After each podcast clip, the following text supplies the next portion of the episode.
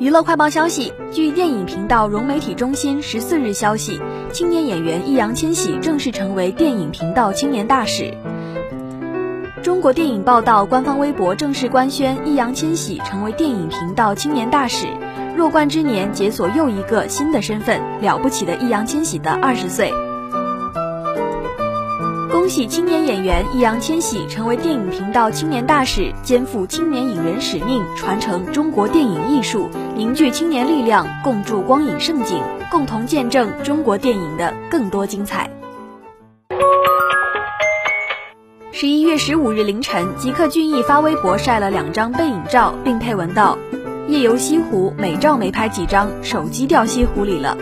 照片中，吉克隽逸穿着荧光绿毛绒外套和浅粉色毛绒帽，一开始还在黑夜中拍照，下一秒就变成了丢了手机惊慌失措的模样，真是太可爱了。